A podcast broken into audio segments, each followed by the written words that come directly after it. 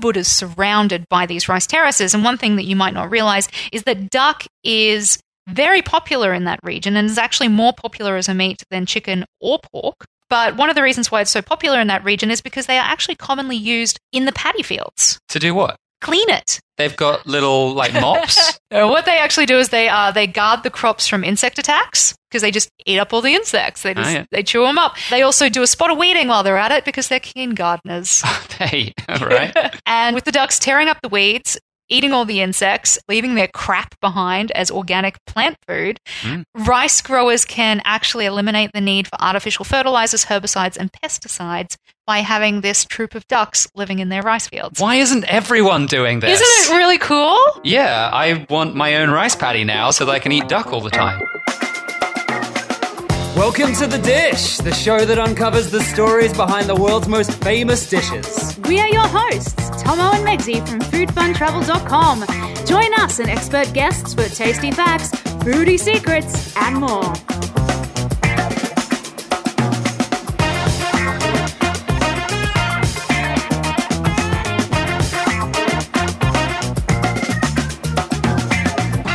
In this episode, what to eat on the Indonesian island of Bali, we discuss our favorite dishes and some of the stories behind them, including satay. Actually, a lot of people make the mistake of assuming that satay just means spicy peanut sauce, but it actually doesn't. It's got more to do with the actual skewered meat. And actually, to begin with, in Java, the meat probably that was originally used would have been goat or lamb.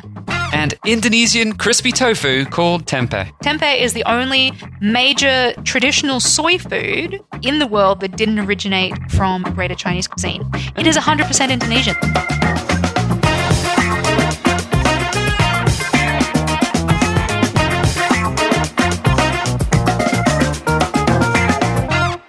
All right, hello everybody. Hello, welcome back to the dish. Another episode of The Dish, and today is one of our What to Eat In episodes. We're talking about an Indonesian island, Bali. Yes, yes. Today's focus is going to be on what to eat in Bali. Um, Bali is a hugely popular destination, especially for digital nomads like ourselves. A lot of people working there and uh, living abroad, but also, of course, it's a very popular destination for people on vacation, especially Aussies. You'll uh, you'll find that because it's so close to Australia, only a six and a half hour flight away from Sydney. Yes, that is a short flight.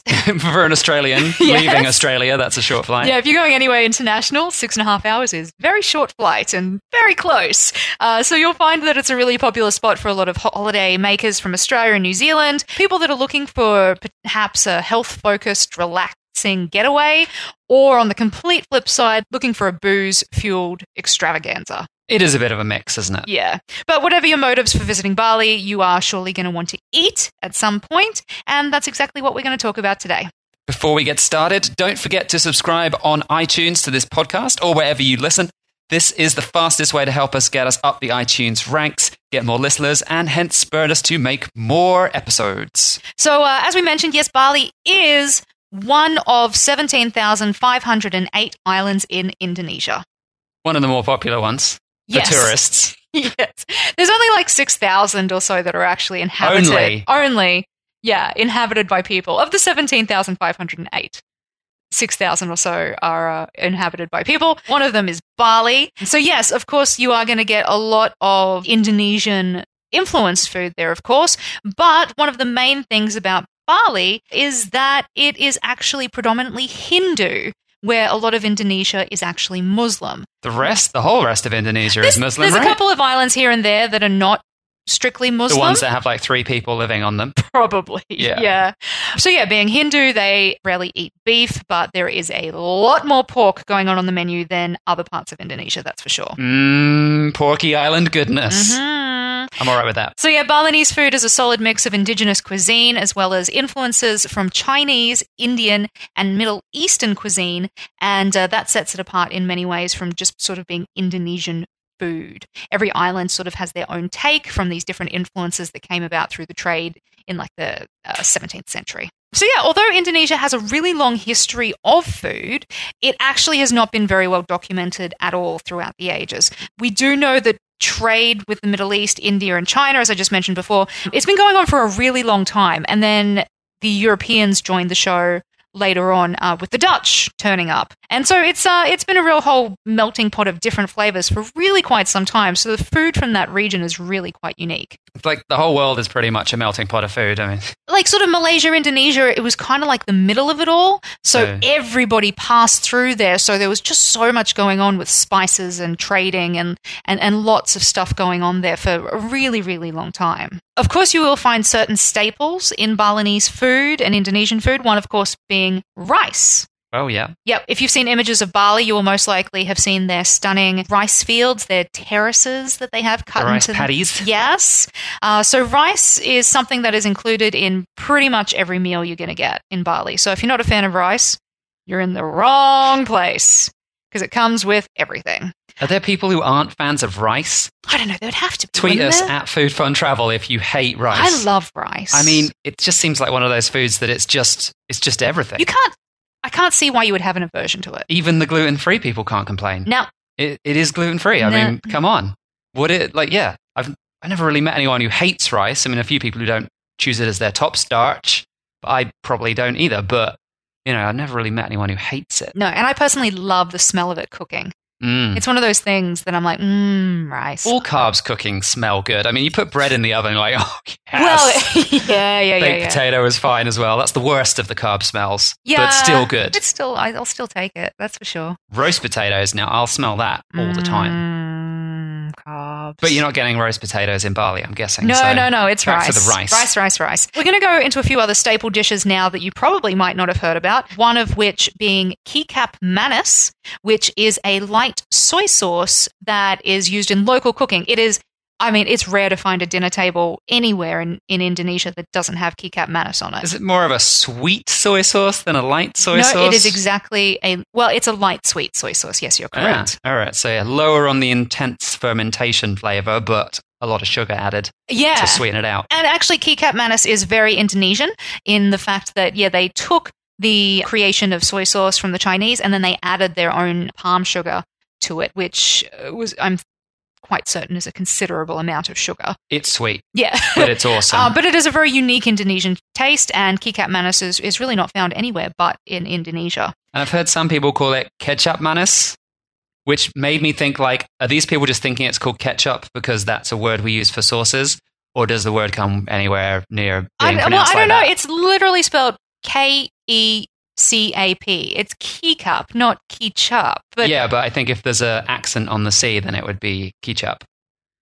But I don't know. it I has just- nothing to do with ketchup. I know it has. It definitely has nothing to do with ketchup. It is a sweet soy sauce, but I've just heard other people call it that. So we Ah. might be pronouncing it wrong. We I don't could know. be. Yeah, it's very possible. I call it Kika Manis because um, I'm obviously culturally insensitive and just going to call it by what it looks like. You just sound it out. I've heard a lot of other people say that, but I've heard a lot of other people say things just to sound like they know what they're talking about, and then they don't, and they're just wrong. You're going to have to ask an so, Indonesian. yeah. All right. So if you're Indonesian, tweet us at Food Fun Travel. Let us know. A quick edit here. I went and looked up the pronunciation for this word, and even websites disagree. So it's not just us that can't pronounce it. Some suggest Kerjapmanis, others suggest Kerkapmanis, but it's probably not Kikapmanis. So we've got that wrong throughout the rest of the episode. Sorry about that. But also, another thing that you will definitely see on a table is sambal. Sambal is a chili sauce or like a paste, which is typically made of a mixture of a variety of chili peppers. Uh, it also has secondary ingredients such as shrimp paste, fish sauce, garlic, ginger, shallots, scallions, palm sugar, very, you know, one of the key ingredients of Indonesian cooking, lime juice, rice vinegar, or some other vinegars. And that is what you will get to make your sambal, which is a paste that's going to give your food some serious kick. I mean, that's got a little bit of everything, and it's got spicy, salty, and sour, Yeah. and garlic. I think that's why everyone, well, I don't really know anyone that doesn't like sambal. I can understand people going, oh no, that's too spicy for me, but there are sambals of different intensities as well. So I've never actually heard someone go, no, I don't like sambal. People are like, oh, that's just too spicy for me. Yeah. No, it's a good combo. Yeah. Also, there's some other spices that you will find in traditional Balinese food, like galanga, which is a, a traditional local form of ginger as well. bit Tum- milder than regular ginger. That's Yeah. the difference. uh, turmeric, and also your kaffir lime. Mm. Of course, fruit is a really, really important part of Balinese food and of their diet. Uh, you get some very, very interesting fruits from this region that you might not have actually heard of before. I know that there's a few that I'd never heard of until we visited Bali or, or even the surrounding countries in Southeast Asia. So, so fruits like rambutan, Yeah, which is a bit like lychee yeah, or it- lychee, as some people call lychee, it. lychee, however you'd like to say it, but it is actually native to Indonesia. Ah, all right. Yeah. Um, mangosteen and jackfruit, both of which I actually don't even know where to begin explaining what that fruit is. Jackfruit's like a meaty fruit. They actually use it in some vegetarian cooking It's in definitely India, a meat Sri substitute. Lanka. Yeah. They use it as something that can actually substitute meat, even though it's fruit. We- I mean, I'm not a massive fan. I think I've only had it like once. I don't know. I don't no, I'm not a massive fan, but I do like mangosteens. So mangosteens are like this little purpley fruit that are so messy to eat. Your hands will Oh, end yeah. up purple by eat like you've got to break into it like to tear the shell off. And then inside is kind of similar again to like your rambutan lychee sort of texture, but then it has a bit of a different flavor to it as well. It's really hard to explain without actually knowing what the fruit is. This is why these these fruits are so unique to this area. Also, like the salak, which is the snake fruit. We tried this for the very first time in Bali. I don't think I'd ever seen it anywhere, but but No. when we were in Bali, and this is actually a species of palm tree, and the outer shell of it really looks similar to the snake of a skin. It's like a brown, dark or brownish the skin color. of a snake, not the snake of a skin. The skin of a snake. Yeah. It's probably not the snake of a skin. Well, hey. Hey, does skins have snakes? I, my I arm does. know. No, it doesn't. Maybe people with tattoos. I don't know. Yeah, that's the only thing. Uh, yes, it is very similar to the skin of a snake. When you look at it, it actually doesn't look very edible at all. But the locals love it. And you peel off that skin, and inside you've got a creamy, acidic, appley flavored kind of fruit inside. Yeah, yeah, it's a bit weird, Yeah. but it's all right. And then, of course, you have the most famous of fruits from Southeast Asia, mm. the durian. Oh no. I mean, Yeah. some people listening to this won't actually know anything about durian. Shall we start with it's called the king of fruits in the region? Why is it called the king of fruits? I fruits? don't know, it's probably because it's big. As you might guess from my tone, it is not a delicious fruit. No, the smell of it actually evokes reactions from deep appreciation to physical gagging. Some people really like it. Other people are like, mm. I mean, famously, it's banned on the subway in Singapore because it smells so bad. and many not allowed to take hotels as well. Yeah. And obviously, Singapore isn't in Indonesia, but they have durian as well, and they are not all fans of it. So there's a massive durian market, and Yep. you can go and buy it, but you cannot take it on the subway. No way. Some people say that it smells similar to rotting onions. Some people think it smells like turpentine. And some Ew. people would say that it just smells straight up like raw sewage. Yeah. Well, I tasted it. You tasted it as well. Yeah. I feel like it tastes a bit like some sort of mashed fruit with garlic in. It's quite It's like old bananas with garlic, but without the what the but like- kind of custardy as well. yeah, well. custardy banana, but not the banana flavor, just the banana texture. Yeah. I it's Which so is going to make some people gag in the first place because Yeah, there's yeah. a lot of people out there that can't stand bananas. So garlic bananas Yeah. with a bit of sewage thrown in. Mmm. King of fruits. Yeah. But Welcome yes. to the dish, everybody. This is about the best food in the world. But yes, yes, not. yes, yes. Luckily, uh, all the must eat dishes that we're going to talk about today do not include durian in their ingredients. Good. Uh, but if you do happen to be in Bali or Southeast Asia and have never tried it, listen, give it a go. You know, because you never know. There are some people that actually really enjoy it. Some people can't stand it. But unless you give it a try, you don't know which side on the fence you sit on. And it's not, the smell is terrible, but the taste is not that bad. Yeah. I've had worse things. Like put a peg over your nose and then it's fine. Yep, just eat it. Just go for it. All right, so done with the fruits, done with the spices. Let's dig right into our must try dishes in Bali. Okay, so I'm going to start off with one that you're going to pretty much see on every menu in Bali, and it's the nasi campur Bali. Mm, yeah, I remember this. Yeah, it was it was like the go-to easy dish because you knew what it was and it was on everything. It's like Indonesian tapas, but every single tapas thing is on one plate. So you've got like nine dishes on one plate. Exactly. So traditionally, it's a dish that contains a scoop of white rice, and it's accompanied by small portions of a number of other dishes. So this can be meats, vegetables, peanuts, eggs, fried shrimp, you name it. It can all be around, you know, the outside of it. And so the actual meaning of nasi campur is just really mixed rice. Yeah. And what I love about nasi campur, unlike tapas where you'd eat each dish individually for its own individual flavor, you can mix and match every little bit on the plate and you get new flavors every time. It's Exactly. really fun food to eat. And also, you know, there's no particular rule on how to make this particular dish. So, depending on what warung, which is the small local restaurants, whatever place you walk into, they're going to have their own way of making it, which means you're probably never going to have the same nasi campur twice. Even if you go to the same restaurant, No. they might not even make it the same twice, depending on what ingredients they have that day. We ate it loads of times and we definitely didn't have any really solid repeats. We had a couple of dishes that were like clearly the same dish, but always made differently. And yeah, it was fantastic. We had it so many times because it's such a staple meal.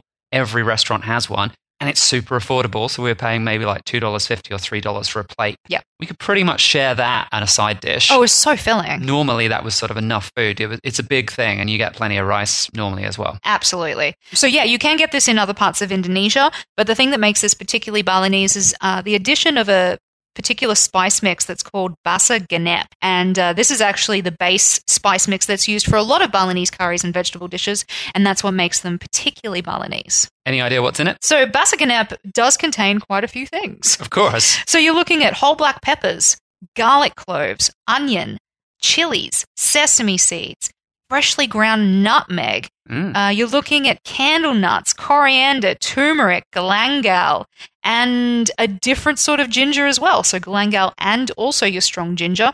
And then they mix that all up with water, put it into a mortar and pestle, and then they make that into a paste. And that's uh, what they include when they're making their curries. And, you know, if they add the water, that makes it into the curry paste. If they don't add the water, that makes the spice mix. So it basically sounds like they took every single spice they had in the cabinet and mixed a little bit of each one in. And thought, let's give this a shot. Yeah, let's just, ah, what have we got? Everything. Put it all in. It's an everything spice. Yep. And Why that's not? that's the base of a lot of their curries and, and vegetable Hey, dishes. if you get the balance right, then it's fantastic. Yeah. Moving right along from Nasi Campur, yes, you will find that on a lot of menus, and we do highly recommend it because it's a really easy go to thing. One thing that you might not find as frequently, but is still a really, really big dish in uh, Indonesia, is satay. Yeah, I mean, a lot of places do have it. It wasn't hard to find. No, but it wasn't yeah, on every, every menu. menu. No, which is interesting because I have to actually say, I thought satay was Malaysian. I'll 100% admit that. Because the first time I tried satay was in Australia, and we went to the Malaysian Food Festival in Sydney, and that's where we had satay. And I'm pretty certain that was one of the first times I had satay. And I instantly just thought, oh, okay, so that's Malaysian. But it's not. It actually. And then we went to Malaysia and we had great satay. that. and had satay. So, yeah. Yeah, I just put those together and thought, oh, this is Malaysian. But it actually originated on the island of Java in Indonesia, which is where a lot of food, it, Java's like this little melting pot. Well, it's one of the biggest islands, and it's a lot closer to the peninsula for Singapore and, and Yeah. Malaysia. So I guess it's had more influences coming in and out. Definitely. So uh, you'll find that a lot of foods that started in Java spread to the rest of Indonesia and then into Malaysia and the Philippines and Thailand, and a lot of it all sort of started in Java. Um, but it is actually said that the local street vendors uh, were influenced by the Indian kebab. That's where the satay on the satay stick came from. And of course, that has influences in itself from Persian culture. So it's come all the way down. Mm. So yeah, chicken on a stick with, or pork on a stick, depending on if you're in Bali or not. You can get pork satay in Bali, I guess. But otherwise, yeah, chicken on a stick with uh, with this sauce. Yeah. So, and what's the sauce made of? I mean, I know what it is, but I, I think everyone else might like to know because I mean, there's different, right? The stuff we've had in Malaysia, the sauce there is very different totally different totally different so yeah so the vendors took what they had learned about their meat on the stick and they created their own adaptation in java then that got sent to other areas and then everyone sort of put their own take on it so if you don't know what satay is it is traditionally a marinated meat that is skewered grilled and most commonly served with a peanut sauce and actually, a lot of people make the mistake of assuming that satay just means spicy peanut sauce, but it actually doesn't. It's got more to do with the actual skewered meat. I think Mm. it's it's more pronounced. It is still pronounced satay, but you'll find it spelled S A T E in Indonesia, but Yep. it's still pronounced satay. And yeah, satay can come with many variations, as you were just saying, of sauces. It just really depends on what was available and what sort of trade was going on with the, the sauces that the people made. But generally, it is a spicy peanut sauce. And actually, to begin with, in Java, the meat probably that was originally used would have been goat or lamb, which would have had more of that Persian. Middle Eastern influence that the skewers would have been goat or lamb. As they went elsewhere, people are like, eh, we don't really have that. Eh, I don't really like that. So it, it's all really just Wow. spent all of these years evolving into satay being a very broad term of just really skewered meat with a sauce. Yeah, and yet the satay sauce itself really has no connection to anything Persian. It is very much a local sauce because, well, it's peanuts. And the version that we made, that seems to be the most basic version, when we visited the Gili Islands, which are just off the coast of Bali, they were just, it's pretty much just ground peanuts with the kikap manis. Yeah. And uh, I think there was like one or two other ingredients in it as well, some oil. yeah. And that, that was it. That's the absolute was so basic, basic. version. You'll find a lot today that satay ayam is the most popular form that's going around the islands, which is your chicken satay. And that is usually with a mixture of coriander, turmeric, lemongrass, garlic, ginger, salt, and pepper. And then, of course, your kikap manis. yeah. So you can go as very basic as your peanuts and kikap manis, or you can add in all of those if you have access to lemongrass and turmeric and all of that other stuff. Mix it all together. Throw in some sambal as well because you know you want to have a little bit of spicy kick to it. And uh, and yeah, that's your uh, your satay ayam. Yeah, um, it's awesome. Even the really basic version, you're like, it's just, it works. It's great. I don't think I've ever had a satay I've not thoroughly enjoyed. Yeah. Grilled meat with a nice peanut sauce and that sweet it is the sweet soy of that kikap Yeah. manis that really makes a lot of Indonesian dishes sing. Yeah, totally. One of the most important ingredients that they use. And also, we should say at this point that some of these dishes that we're mentioning, you got to get out of the tourist areas to try and try these things as well. If you're hanging out at a local hotel in Bali, in Kuta, where all the Australians go basically for drinking lots of beer, you might find this stuff, but it's going to be a really lame version of it. In fact, Exactly. I don't even know, like Nasi Campur, which is so prolific everywhere else around the island. If you're in one of those very tourist areas, I don't think it's even a big thing. I don't know, we didn't spend a lot of time there. I can't actually say. Can't say for sure, but it's not like there you're finding things on menus. You're looking around and going, "Oh, carbonara," and and like You'll definitely find your nasi sandwich. goreng, which we're going to get to later. Your nasi Mhm. goreng, your mee goreng, or maybe be the basic Indonesian food you might find. They're easy for yeah for tourists because they're touristy food. But we'll Yeah. get onto that. Yeah, that's coming up later. One thing that we're going to move on to next that you definitely need to get out of the tourist areas to find is your bebek goreng. Oh yes. now I know what this is. This is fantastic. Yes. Uh, so bebek goreng is quite simply fried duck served with Yes. rice. Dirty, wonderful deep fried duck. Yep.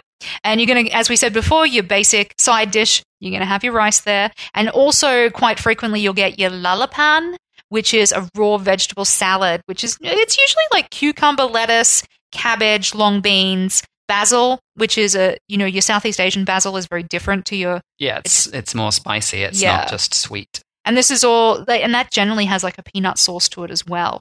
And that's what is generally served with this fried duck. And it just has to be mentioned because fried duck is amazing. Yeah, and if you go to Ubud, which is where we first tried this, and then we just kept eating it everywhere else. Yeah. Uh, there was one place in Ubud that was, I'll, I'll put the name in the notes, hopefully, for this, because I can't remember offhand, but uh, it was just like famous for this bebek goreng. It's pretty much the main dish that Yeah. they made. And the reason is, um, if you go to Ubud, that's one of the places you're going to go to to find the rice terraces. Ubud is surrounded by these rice terraces. And one thing that you might not realize is that duck is very popular in that region and is actually more popular as a meat than chicken or pork. But one of the reasons why it's so popular in that region is because they are actually commonly used in the paddy fields. Did you know this? To do what? Clean it. They guard the crops from They, insect they've attacks. got little like mops, and they just run around with like they're giant ducks with arms, and that's why the duck's so good. It's like big muscly ducks. They're separated into different artilleries, and one is the, the you know the janitorial staff, Yeah. and the other are the soldiers, and the, and then the rest are just um, right. you know. Crew. So this is why the meat's so good and there's so much of it because they're big, muscly ducks that just go around working all day. No, what they actually do is they uh, they guard the crops from insect attacks because they just eat up all the insects. They just Oh, yeah. they chew them up. They also do a spot of weeding while they're at it because they're keen gardeners. hey, all right. uh, they, yeah, they do. They they do a bit of weeding, and uh, with the ducks tearing up the weeds, eating all the insects, leaving their crap behind as organic plant food, Mm. rice growers can actually eliminate the need for artificial fertilizers, herbicides, and pesticides by having this troop of ducks living in their rice fields. Why isn't everyone doing this? Isn't it really cool? Yeah, I want my own rice paddy now so that I can eat duck all the time. Yeah.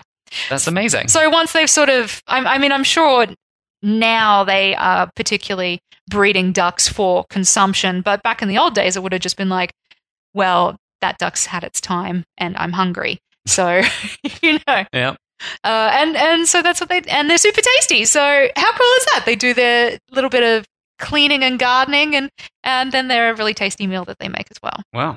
Um, so bebek goreng, going back to the actual dish. Uh, so it's a variant of the traditional ayam goreng. As we said, ayam before is chicken.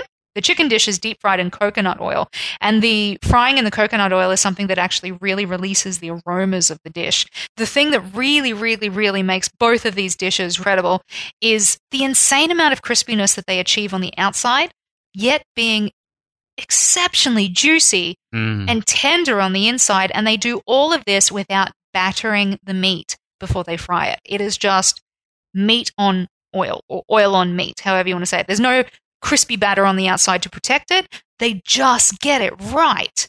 And I mean, this could be, they could get the flavor right thanks to their fantastic concoction of spices that they use. And of course, we're going back to your shallots, your garlic, your bay leaves, your turmeric, your lemongrass, your tamarind juice, your candle nut, your galangal, salt, and of course, sugar. Mm, well, always. So that's marinated around the outside before they dip it in this coconut oil, and it just is like perfection. Every single one we had was super juicy in the middle. Everyone just seems to get it right. Yeah. I mean, I can't guarantee for every restaurant, but we tried places mainly based on looking at some reviews beforehand and whatever, and they were all fantastic. They cook duck well. Still to come in this episode, more tasty duck with a dish called bebek betutu, plus a jet black sweet rice dessert that we couldn't get enough of.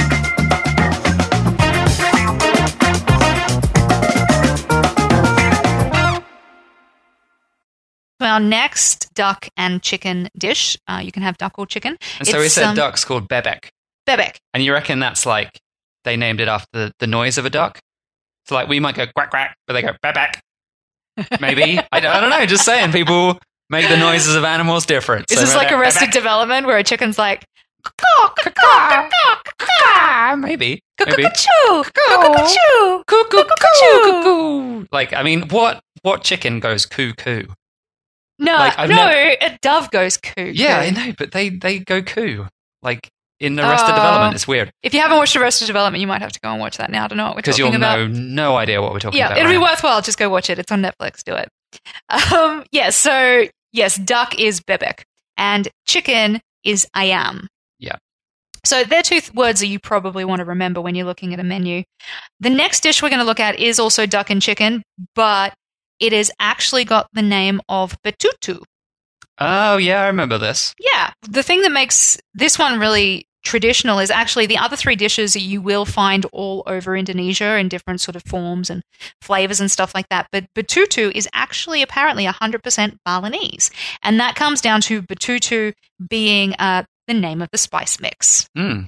So they've got their own little spice mix, and that is uh, the betutu. And you can have it with steamed or roasted chicken or duck. But the popular one is the steamed mm-hmm. version. And that's where they actually wrap it in a leaf and they'll steam it that way. And that's what makes it quite incredible. Keeps all of the moisture inside. Yes.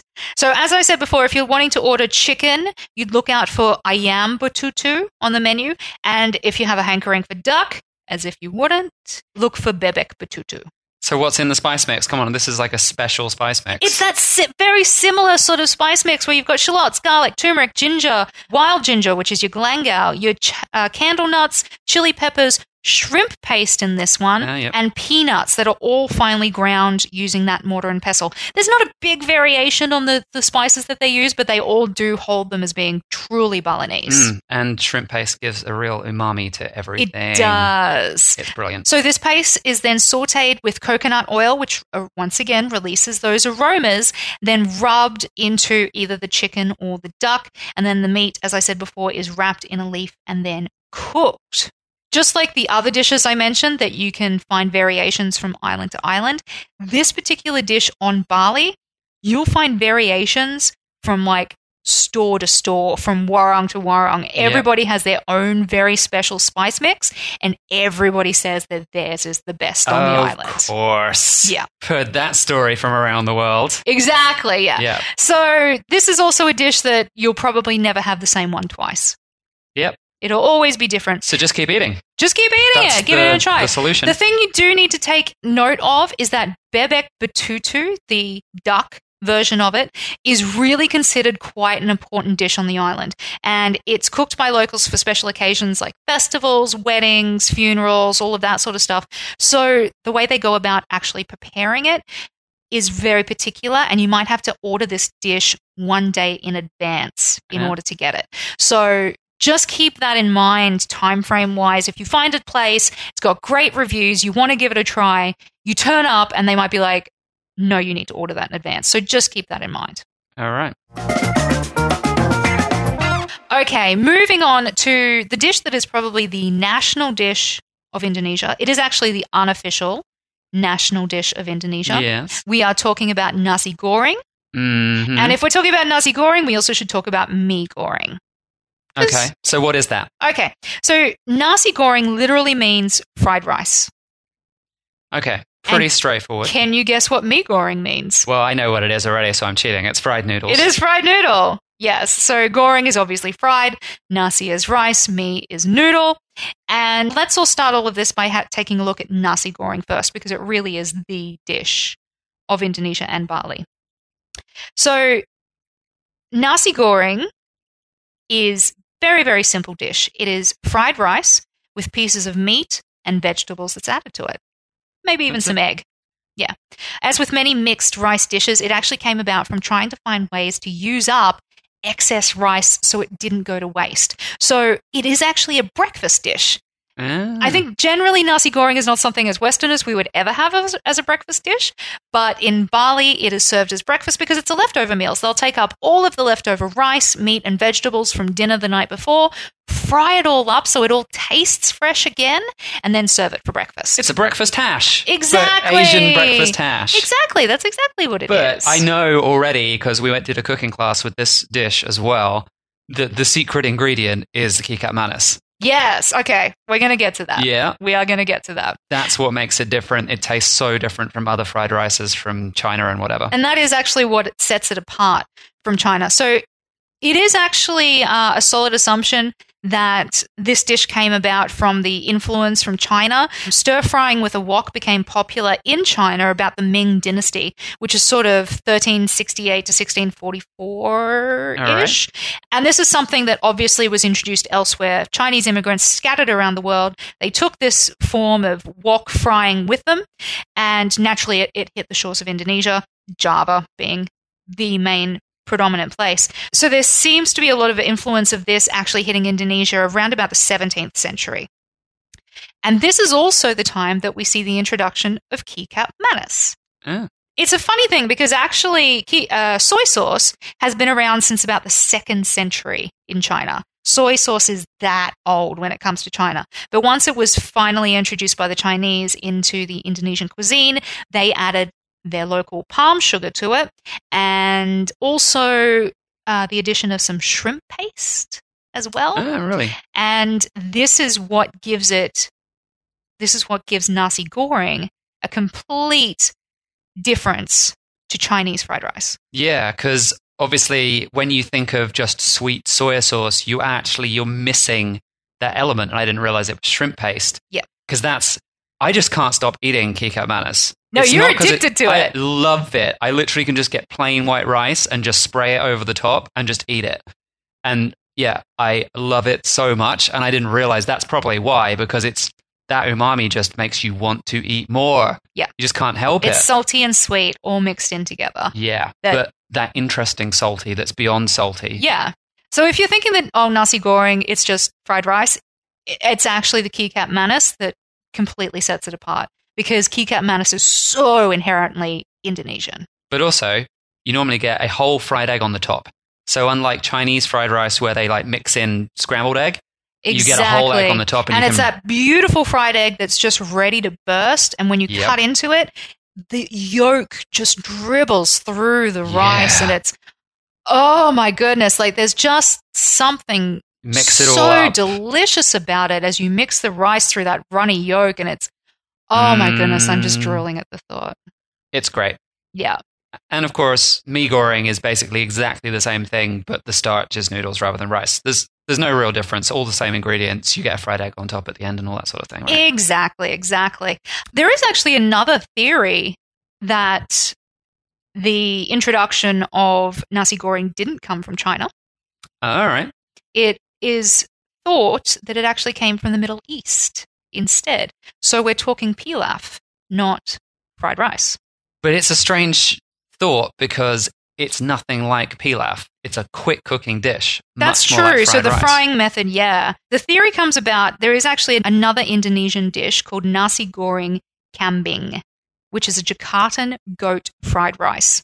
So they use mutton or goat meat, which of course are meats that are absolutely favored by Arabs and not the Yeah. Chinese. And they add to this rich spices and also something called minyak samin, which we today also know as deliciously dirty and oh so bad for the hips, but a ghee. Oh. Although I mean that's that's also sort of Indian subcontinent sort of influence. Absolutely. So all the way through the Middle East, through India, into Indonesia with that influence. So you're looking at more of like a. So I guess you'd say pilaf would be more baked than fried. Well, pilaf is a slow cooked, yeah, sometimes eventually baked, initially sort of semi boiled. It's a complicated process, I guess. Yeah. But yeah, I mean that's a slow cooking rice dish that allows every flavor to infuse Which into makes the rice. sense if you're using mutton and goat. yeah, Because you want those flavors you to slow cook through. the meat, but Yeah. that's separate. Whereas But I think you want to slow cook the rice with it because you want those flavors to infuse with oh, the I mean, I know you want to, but do people do it? I've never seen it around Bali. That doesn't seem to be No. the way it's done. It's I personally think the influence is from China. It's that quick flash in the pan, fry up dish. But there are some people that think because of the additional spices that they use in the the nasi goreng, that's more of the Middle Eastern influence, having those additional robust spices.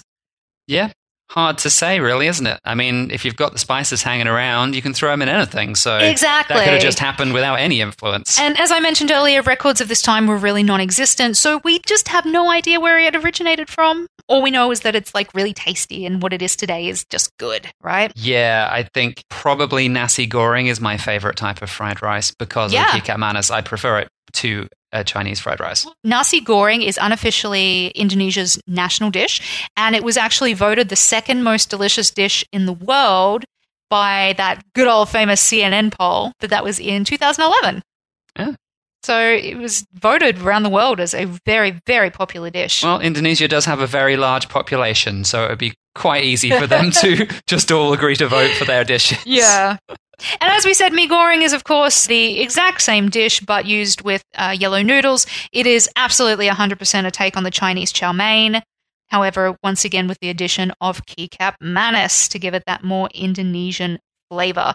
If they want to make it really spicy, then they add in sambal as well to just make it even more Indonesian in flavor. And you will also notice that there is a notable absence of pork and lard in favor of shrimp, chicken, or beef uh, to cater to the Muslim community. So naturally, Bali being more Hindu, you weren't gonna you're not gonna find any beef mee goreng. I've never seen a beef mee goreng in my life in Bali. Or I think generally I expect to see shrimp or chicken or maybe even tofu Yeah. from my memories of having nasi goreng in Bali. Well, I remember having a very fun tofu dish. It's basically just deep fried tofu with peanut sauce. It's like tofu satay rather than chicken satay. That was actually a thing. Tofu is definitely uh, quite popular around there. Oh, 100%. Yeah. Yeah. And Yeah. they do deep fry the tofu to make it quite crispy. which can Oh, they, be awesome. They do great tofu. So I think when you come to Bali, even though you know they do eat a lot more pork, and we're going to get to that next. hmm Um, I think when you find with your nasi goreng, it's probably going to be more likely shrimp, chicken, or tofu rather Yeah. than pork or beef. Sweet. Yeah, so both mee goreng and nasi goreng are by far the most popular dishes sold in Bali. Both are simple to make, full of flavor, and dishes that both locals and tourists Yeah. thoroughly enjoy. Tourists aren't afraid of it. They're like, I know what that is. I I'll eat eat that. Moving on to something that we actually didn't realize was a thing until we went to Bali is babi guling. Mm. 100% a dish you are not going to find in many places in Indonesia. Bali and a few other non Muslim islands are doing this dish. Babi guling is, of course, suckling roast pig on a spit. Yeah. Oh, yes, it's time to talk pork. Oh, pork time. I'm Talk ready pork. for it. Let's talk pork. Let's Or pork talk time. talk. Pork talk pork time. talk. Pork talk time. Pork talk time. Yes. Let's do it. Of course, yes, we all know the history of roasting a hog goes back to the invention of fire, pretty much. As soon as cavemen invited fire, they were like, come here, piggy, piggy, piggy. And uh, many variations of this have been spread all across the world. Babi guling directly translates into turning pig, as it is roasted on a hand turned spit over an open fire. Say what it is. Yep. Keep it simple. Keeping it simple. Uh, in Bali, babi guling is made into a local dish by once again using their unique spices to cook the meat. The pig is generally stuffed and infused with a spicy concoction of turmeric, coriander seeds, lemongrass, black pepper, and garlic, and then put on that spit to roast away. Mmm, roast roasty spitty pig. And they make that outside so insanely like teeth shattering crispy. It's insane. I mean, they do in the Philippines as well. Like, Exactly. So this is a very common dish. You'll yeah, you'll find it in the Philippines. You'll find it in Indonesia. It's very very prevalent in to that be region. fair, if you take a look at a map and you look at the northern islands of Indonesia, like um, Sabah region, which is actually Malaysia, but that's all like a it's half Indonesia, half Malaysia, and that island, you can connect to the bottom of the Philippines. It's like 400 kilometers or something. yeah, it's really close. yeah, and a lot of these dishes I'm talking about now are really popular in the Philippines as well. They're popular in Malaysia, Singapore, Brunei, the Philippines, Thailand. Like everything's sort of spread. But they all have their own particular take on it today. But you will find babi guling and um, the lechon in the Philippines to be very, very similar. Mm, Probably yeah. just the difference in those spices that they use. Yeah, lechon is the Filipino version of this whole spit roasted pig. And they do it fantastic as well. But yeah, definitely the spices sound like they're a little bit different. Exactly. they And, and also them. just what it's served with. So, babi guling is a roast feast, of course, because it is a big dish. And they will generally serve it with lawar, which is a dish created from, it's a mixture of vegetables, coconut, minced meat, which is mixed with rich herbs and spices, all of that uh, Balinese flavor. Steamed rice, of course. And this particular dish is usually reserved for big rites of passage. You know, big celebrations like your weddings, your funerals, also other important events in life like the arrival of your child's first tooth. Because, you know, any then reason you can eat the any reason to roast a pig. It's like, oh, they got a tooth. Roast the pig. If there's no weddings or funerals coming anytime, well, not that you know about funerals coming anytime soon, but you know, if there's no celebration to happen, it's like celebrate what you can. Yep. Really. I celebrate Tuesday every week with a rose peg. Exactly. Why not? Why not? Tuesdays. It. I made It's it to day. another Tuesday. But uh, today, as tourism has soared, people are actively seeking out this dish. You can really find it more and more in warungs and other local restaurants. Uh, we even had it one night staying at the Hard Rock Hotel in the center of Kuta. They just spit roasted a pig up for all the guests right by the pool. It's another dish that obviously isn't too scary for anyone who's a meat eater, at least. No, but it's not going to get you a lot of likes on Instagram. No, We it did found not that work for out us. the hard way. Pig um, face does not work on Instagram. No, but if you are a meat eater, it is seriously one of the most delicious meals you can really have in Bali. We've been through a lot of the, the main tasty dishes, and I don't think we can end the show without including a dessert, right? Yeah.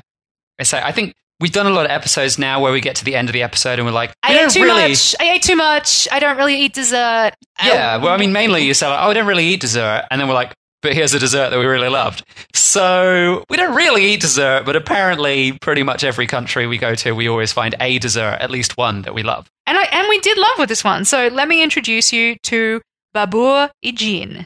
I don't know if I'm pronouncing that correctly, but I'm going to say babur injin. And babur injin is a sweet dessert which is made from black glutinous rice with coconut milk and palm or cane sugar. Very simple. Very, very simple. But it's the slow cooking, slow boiling in the coconut milk that infuses it into the rice and the sugar. It's that sweet coconut and glutinous density. But it's also the It's fact great. that the dish is completely jet black. yes. jet black, like squid ink black. And this was seriously a dessert that we actually couldn't get enough of. And as we said, we're not big dessert people, but we loved this. And you really need to think of like a rice pudding, but with coconut milk. So it's got that sort of, as you said, that coconut infusion in the rice, that slow cooked infusion throughout. But it's thick, not sloppy. Yes, tons of sugar. Yeah. They love their sugar. And just black, black, black. And I need to note right now that the color isn't added. It's we thought we were like, do you add cocoa to this? We we asked the the restaurant owner. We were like, what what is it in this that makes it black? And it's black rice. We had never encountered black rice before, and that is probably because there are only three varieties of black rice in this world. There is the Indonesian black rice that they use to make this dish. There is the Philippine Balatinaw rice, and then there is Thai jasmine black rice.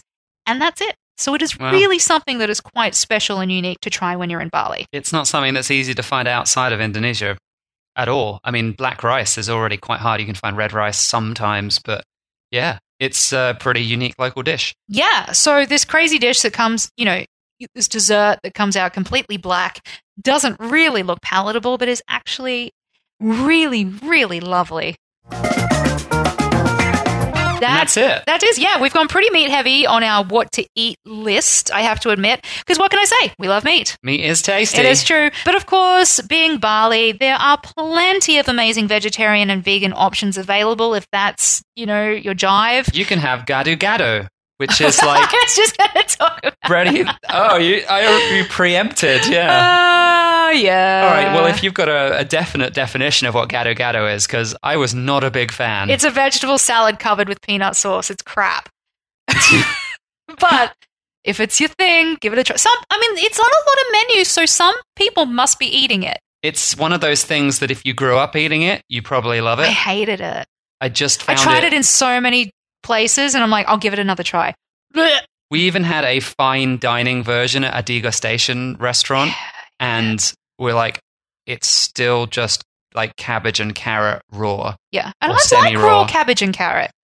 Yeah, normally. Or it's like semi raw. It's like it's been boiled, but then it's, made Parboiled. cold, and then it's, it's like just I don't really get flim it. flammy. It's flim flam. I don't know. It's, It's weird. Bad vegetables with Hey, satay sauce. I say if you want to go totally vegan, go babur injin. There is Oh, yeah. nothing. There is coconut rice. coconut, rice. It is vegan all the way. All right, dessert vegan for the there entire trip. That'll be healthy. Yep. One other thing that I did completely adore that is totally vegan is tempeh. And you have to mention tempeh. If you go to Bali and don't try tempeh, you are missing That's out. That's what I was talking about before. It's the deep fried tofu, Exactly. crispy tofu. It's really completely local Indonesian dish, uh, which is made by naturally culturing and controlling the fermentation process that binds soybeans into a firm cake form. Doesn't that sound horrible? I think it was more delicious when we just called it deep fried crispy tofu. Yeah, if you actually go through the process, it sounds horrible. Here we go. You really want to do this? Yes, here we go. The invention of tempeh, it is actually connected to tofu production in Java once again. The tofu making industry was brought over by the Chinese immigrants around the 17th century, and it's suggested that tempeh was accidentally produced as the byproduct of tofu because discarded soybeans caught the spores of a whitish fungus that turned out to be Mm. quite edible. Fry it, bada boom, tempeh. Oh, well, there you go. Doesn't that sound appetizing? It's a fancy fungal tofu. yeah. Delicious. Well, But here we go. A little bit of trivia for you. Tempeh is the only major traditional soy food in the world that didn't originate from Greater Chinese cuisine. It mm. is 100% Indonesian. They created tempeh. It like it was yes, of course, a byproduct from Chinese bringing soybeans to Indonesia, but they created tempeh all on their own. And it sounds terrible, but it's actually one of my favorite things to eat. I love it. I did love it. You really don't need to be vegan or vegetarian to eat this. It's fantastic. Plus, as we already know by this point of the show, every vegan that tuned in already They're closed gone. the podcast and They're left us a one star review. So if you are a vegan and you're still here, welcome. You're our first vegan. Either to make it to the end of an The episode. first vegan to make it to the end of an episode. Please leave us a five star review on iTunes. But you know, if you are in Bali or if you are indeed trying to cut back on your meat consumption, as we are all these days, uh, tempeh is a fantastic substitution. It's got a good, I wouldn't say meaty texture to it, Yeah, but, but, it's it's, firm. It's, it's firm. It's it's like you're eating something. chewy, chunky. I really in enjoyed it. Anyway, so there you have it. There are some of our must try dishes while you are in Bali. Some are totally Balinese in their creation because of those spice mixes that they put in it. Other are Balinese Indonesian influenced dishes that are also influenced from outside. But, you know, it's a really interesting concoction of food that you can go and try just in that area of the world. Yep. Yeah, Bali is so unique. And it is mainly down to the religious influence that has sort of isolated them as a slightly different cultural island compared to the rest of the country. And obviously, the rest of the country is also worth visiting as well for different Oh, reasons. Yeah, But it- absolutely. it's just fascinating to see that there's this one island in the middle of everything that's just got quite a different food culture. Well, that's the end of the episode. Thanks for joining us. To all of you vegans out there, Sorry. None of you are listening by now, so bye. Obviously, if you want to support the show, uh, whether you're a vegan or not, we don't really mind. We're, we're happy for money from anybody. Yeah. Uh, so if you'd support like to buy us a satay, Yeah. Or a Bintang beer, do head to foodfuntravel.com slash extras because that is where you can help sponsor this show. You can make us make more episodes. If we get sponsorship, then we'll go make more episodes. If we don't, then we don't have a lot of time to make episodes all the time. We bring out what we can, but we are also quite busy. So, you know, the more money coming in, the more we can do. And also, you get a bunch of bonus episodes in return for yeah. sponsoring hey, us. we might do the history of Kikap Manis. Oh no, we won't because there's no information on the history of Indonesian food. No. We'll be like, Kikap Manis is this. Thanks for coming. Yeah. It'll be a 30 second episode, so why not? No, but there are some other really fantastic things that we have done, uh, little mini histories of that you can go and check out and go and download right now if you sign up to be a patron of this podcast. And also find out about some of the places where you can try the foods we've been talking about by going to our website and going to the show notes for this episode. This is foodfuntravel.com slash Bali podcast. Go and find out some of the restaurants that us and some other bloggers have been eating in because we put a bit of a, a list together with some other companion bloggers who have uh, helped us out with a few of their favorites. And of course, join us for the next episode of The Dish. No idea what that is right now, but I'm sure if you look in the list, maybe it's already there or maybe it's coming in the next week or so. Who knows? Cool. That's it for our episode on Bali, and we'll be back with more delicious food from around the world next time. All right, see you then. Thanks for listening to The Dish. Don't forget to subscribe and keep this podcast on the air by giving us a five star review on iTunes or wherever you listen. Also, come join our foodie community on Facebook in the Food Worth Traveling For Facebook group. Catch you next time.